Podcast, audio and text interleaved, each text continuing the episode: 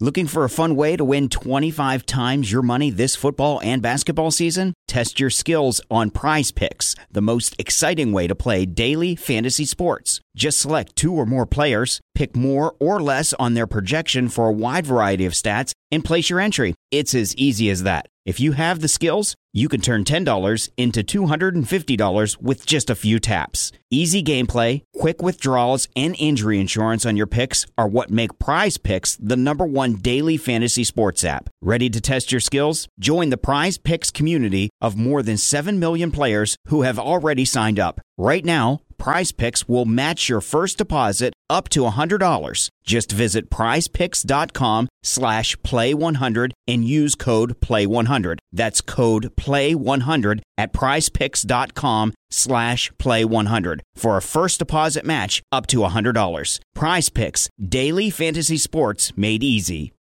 If you're a last-minute gift shopper, then Instacart is your holiday rescue app this season. No more tracking packages, no more trips to the post office, and no more Christmas gifts arriving in February. Instead, you can just download Instacart to order gifts like beauty, tech, and gourmet goods from local stores and get them delivered in as fast as 1 hour. Plus, right now, you'll get free delivery on your first 3 orders. This offer is valid for a limited time. $10 minimum per order. Additional terms apply. Must be 21 plus to purchase alcohol where available.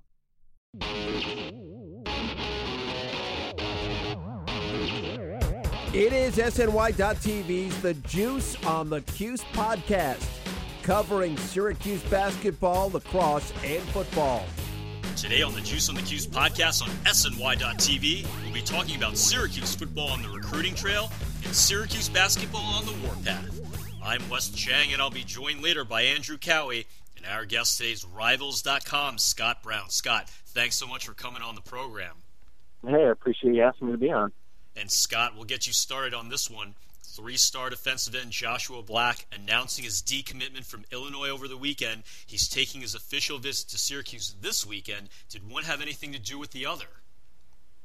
Things really got rolling with this one. The Illini coaching staff kind of had a shakeup there. His main recruiter, Tim Banks, was the defensive coordinator, and he took a job with Penn State. And with that, you know, the role of Josh Black was really up in the air. The staff at Illinois really saw him as more of a hybrid defensive lineman, outside linebacker, and the new coach staff coming in really told him that, you know, the style of their defense was going to change.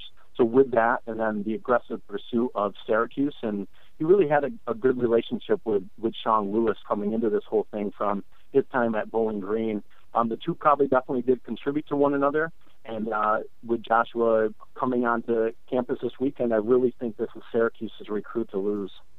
Scott, let's talk about another guy who's going to be on the Syracuse campus this weekend. 3-star running back Joel Shaw down to Syracuse, Pitt, and Western Michigan. He is from Pittsburgh, so how likely is it that Syracuse can pluck a guy from Pitt's backyard?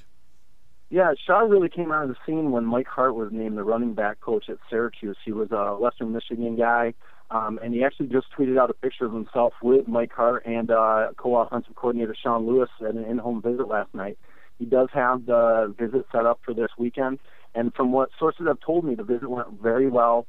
The coaches impressed him. They feel comfortable and confident that they can bring him to Syracuse, especially since that relationship is there with Coach Hart and Shaw. Before the visit, however, the feeling out there in the recruiting world kind of a little bit is that Pitt is the slight favorite right now. Shaw actually held off committing to Pittsburgh earlier in the recruiting process because the old coaching staff with Chris there actually preferred him as a linebacker. But now Narduzzi is in there, and he's actually met with him and seen him at the running back and feels confident that he could come to Pitt and contribute as a running back. Now, Pittsburgh does have talented running backs on the roster right now, and 2 running backs already committed to this class, but I've been told that they would accept him if he were to commit. So, you know, that could be a huge problem for Syracuse. Pittsburgh does have that final visit looming too on the 29th, so they'll get the last crack at him. If I were to guess right now, I'd say Pitt does have that slight edge over Syracuse for Shaw. Scott, let's talk about this past weekend now. Devon Cooper and Cedric Byrd took officials to Syracuse over the weekend, and Sean Riley, their teammate, committed to Syracuse over the weekend. These are 3 California guys. Where do things stand with them? Yeah, those California guys, that's pretty cool because that shows kind of Coach Baylor's reach that he has all over the nation to be able to recruit all over, the United States. And with those two guys, going into the weekend, everybody kind of knew of Sean Riley. He was kind of more the likely candidate to recruit there, and that's exactly what happened. With Cooper and Byrd, I've been told that these three guys that came in there, they have a real tight relationship with one another, and, they're a real tight community. And Cooper left very impressed. He left thinking very highly of Syracuse. He still is the Arizona commit. He doesn't want to really pull that trigger right now. He's kind of waiting to see what happens with Byrd. I've kind of been told by a source that if Syracuse were to offer Cedric Byrd, he would definitely commit right then and there. He holds Syracuse very highly. If Cedric Byrd with Riley already committed, I think Devon Cooper would follow suit and commit as well. That same source also told me that Byrd, this is pretty fascinating, he's actually faster than Cooper, bigger than Sean Riley, and the better returner of both of them. So he may be a little under-recruited from that standpoint. The only thing that I can imagine why the staff right now is really hesitating is they want to see what's going to develop with Desmond Fitzpatrick, a 4-star wide receiver. He's coming onto campus. 3-star Jerron Rollins, he'll be on campus this weekend as well. And then they have a couple other options out there, like a Malik Harrison out of Ohio that the staff is really high on. I think they kind of want to wait and see what happens with those guys before they offer Byrd and ultimately take that chance of getting all three of those California guys.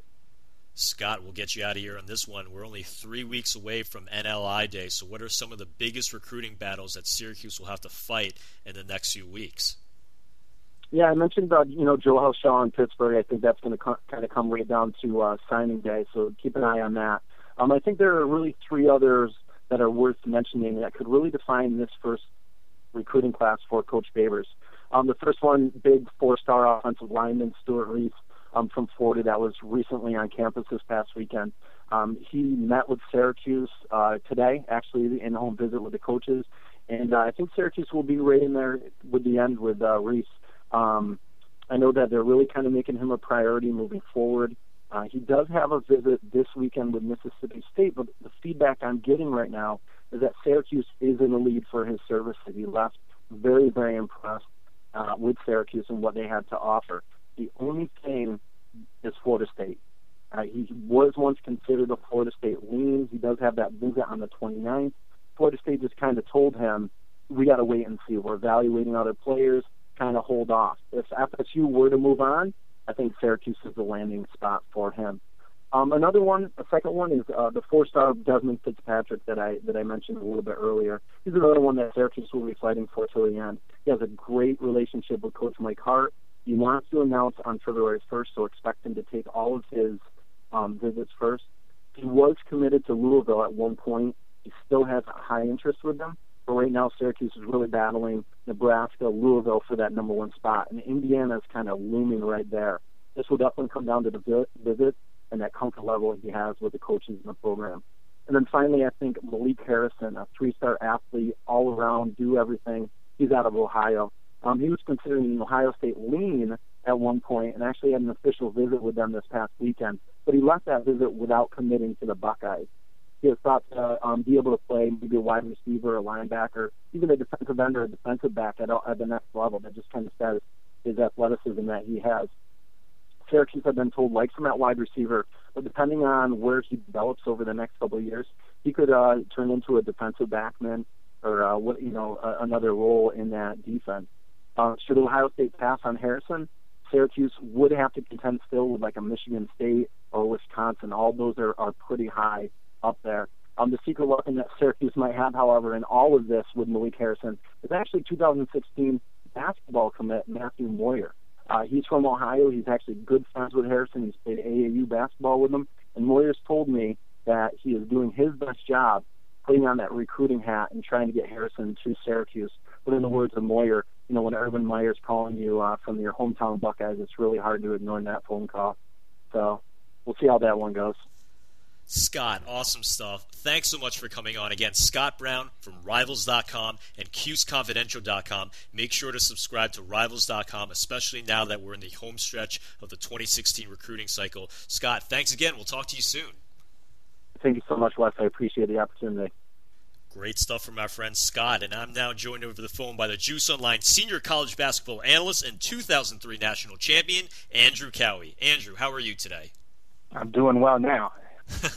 Andrew, I think I know why, because Syracuse with a season-changing 64-62 win over number 20 Duke on Monday night at Cameron Indoor Stadium. Syracuse needed a signature win in conference play to be considered for the NCAA tournament, and I think they got it. How big of a win was it? You know, it's definitely a massive win. Anytime you beat Duke at Duke, you know, obviously they're struggling of late, but a massive win for the resume, and then also a massive win for confidence. You know, we were there's a couple games that slid away at the end. You think of Miami that we had possibly in the last 4 minutes, and when those type of things keep happening, you lose your confidence, and you're like, it's tough to close games out. And this was having that and one by Tyler, and those little things were huge. Those last 4 minutes to get a closeout win that we definitely needed. And Andrew, Tyler Roberson, 14 points, 20 rebounds, 12 on the offensive end, setting a record at Cameron Indoor Stadium for opponents. What's gotten into him? You know, I think without a doubt it's a great game for him, great energy and effort. But it also, I think, the matchup worked in his favor. Duke, missing Jefferson was obviously big. If you look at it, Plumlee for Duke had a career-high in rebounds as well. So just the style of game, just a lot of three-pointers going up, a lot of missed shots. It wasn't great shooting from a Duke perspective. So I think those things really helped in the favor, but obviously you can't take away. You saw the effort, the just tenacity going after boards, getting it. And then I think, we can't forget is that when he did the boards, a lot of times he was smart enough to kick it out for a three. And I think those little details sometimes we forget about it, but those are huge threes to give wide open shots for Malachi and for the rest of the three-point shooters. Andrew, Boeheim's been back 4 games now, and I think there's a big, big difference in the way Syracuse has played in these 4 games. What did you think of the job Hopkins did in his 9 games, and is this change in the last 4 games really all attributable to Boeheim returning? I don't think so. I think it's kind of unfair to judge Coach Hop on those 9 games. Part of it, tough road games against Miami, against Pittsburgh, tough matchups. We don't do so well against those style teams, and also you just got to remember, the players are used to this one voice, this Boeheim voice, all through preseason, all through start of practice and everything.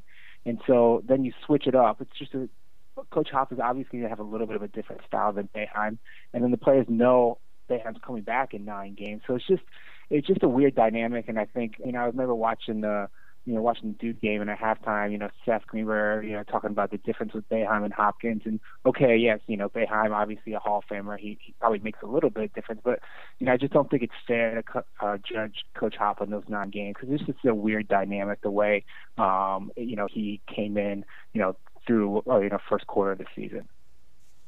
Andrew, I know we've discussed this before, but now we have a pretty good sample size of what to expect from this team. So how do you see the rest of the season playing out? Well, I think when we first our first podcast at the start of the season, you asked about Syracuse what I thought. I said, I think this is going to be a classic team where you're going to have your really highs and your really lows. So as much as I think all Syracuse fans are on a high right now with the big win at Duke, we got to be worried, because right around the corner you could have a bad shooting night, and we could go right down to a low again. So it's going to be a game by game. We just got to keep our fingers crossed, and hopefully that this is a little bit of a confidence booster for the team, and we can steal another game here or there. Andrew, we're right at the end of our show. Your closing thoughts? My closing thoughts is kind of just to take on the last one. Is that I think we just need to. We need to find one more signature win. It might be the next game against Virginia. Maybe it's a Miami game. Maybe it's Florida State. We just need one of those wins where you look at the schedule and say, I don't know if we can win that game, and we can steal it. I think that kind of gives us that comfortability of, okay, we're going to be in the tournament. And once you're in the NCAA, to me it's all about matchups, and anything can happen. Andrew, my closing thoughts are on the Syracuse women's basketball team winning their 3rd straight game, 91-65 over Wake Forest over the weekend. They're 14-4, fighting for an NCAA playoff spot, just like the men are, and I just hope they can keep it going. 10-1 in Syracuse this season. That's it for us. For Andrew Kouwe, this is Wes Chang reminding you that when a frog's car breaks down, it gets towed away. You've been listening to the Juice on the Cuse podcast on SNY.TV, and we'll see you next time. This has been the Juice on the Cuse podcast, part of the SNY.TV podcast network.